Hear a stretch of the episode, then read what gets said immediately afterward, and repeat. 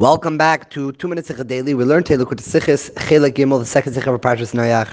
Our Parsha is a very important Parsha, full of important episodes. We begin with the story of Noach, of course, the great flood, moving on to the generations in between, the Dor Haflagah, and then concluding with the birth of Avram. And next week, B'ezras Hashem, we start Avram's mission in the world to spread godliness. Now, the Mishnah in Parakeh Perkei that we learn every year asks a simple question: Why did Hashem wait so long? Leading up to Avram to the Mabul, there was literally ten generations, the whole story of Bereshis as well. Leading up to Avram's birth, there were ten generations, and they were each terrible people, corrupted people. Why did Hashem wait so long to bring the Mabul? And why did Hashem wait so long for Avram's birth to spread goodness in the world? And the answer, the Mishnah says, because of Hashem's patience. Hashem wants to show always ready to wait for you to come back. Therefore, after 10 generations, that's an extreme long amount of time, that's when Hashem, so to speak, intervened. And in the first case, He brings a Mabul. In the next case, He brings Avram to elevate people.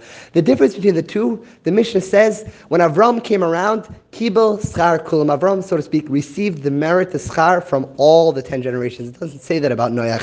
And it makes sense, why not? There was no schar in Noach's case, they were terrible people. So what does it mean by Avram that as Avram came and elevated the people and taught the people and educated them, he received the merit from all of them? Kibbutz schar if seemingly they were all terrible, negative people. And the Rebbe explains a phenomenal idea. You have to understand what's the difference between the first 10 generations and the next 10 generations. And actually the Torah tells us pretty clearly. The first 10 leading up to the Mabul, they were socially distraught people. The fabric of civilization, the basic way people live was completely distorted. They uh, they couldn't live with each other. They were stealing. They were killing, and therefore the world couldn't handle it. They needed a complete cleansing. They needed to be destroyed in the most extreme way possible. They were annihilated.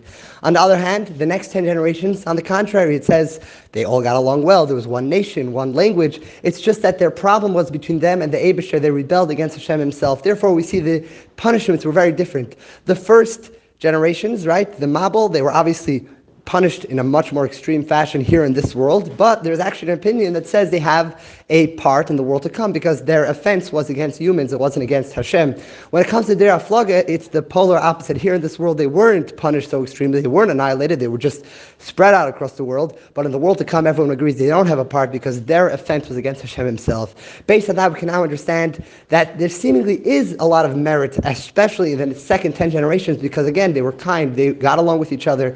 The problem was they couldn't access the schar. How come? Because they rebelled against Hashem. Hashem is the one who's constantly flowing brachas to people, and when you turn your back at Hashem, you're so to speak not letting the brachas, the hashpa'ah come from Hashem. So even though there was a lot of schar building up for the good side of the second generations, they couldn't access it. What happened when Avram came around? He elevated them, he spoke to them, he educated them, and now he, so to speak, turned them back to Hashem and let the flow that was built up over 10 generations, so much schar, so much beauty, so much goodness was ready to come, and Avram was the one who elevated them each. By Noach, even if there was schar, he didn't necessarily deal with elevating the people, therefore they were all wiped out, but Avram was able to access all that hidden, all that the accumulation of beauty and schar from all the friendlyhood, and Avram was able to utilize it. Now the Rebbe says our generation, we are today in the last generation as well. We elevate people. We are mekarev people. That's how we access also tons of hidden treasures that existed within people for the last many, many generations and we bring it with us towards the Geulah Mitzvah Shlema, maybe speedily.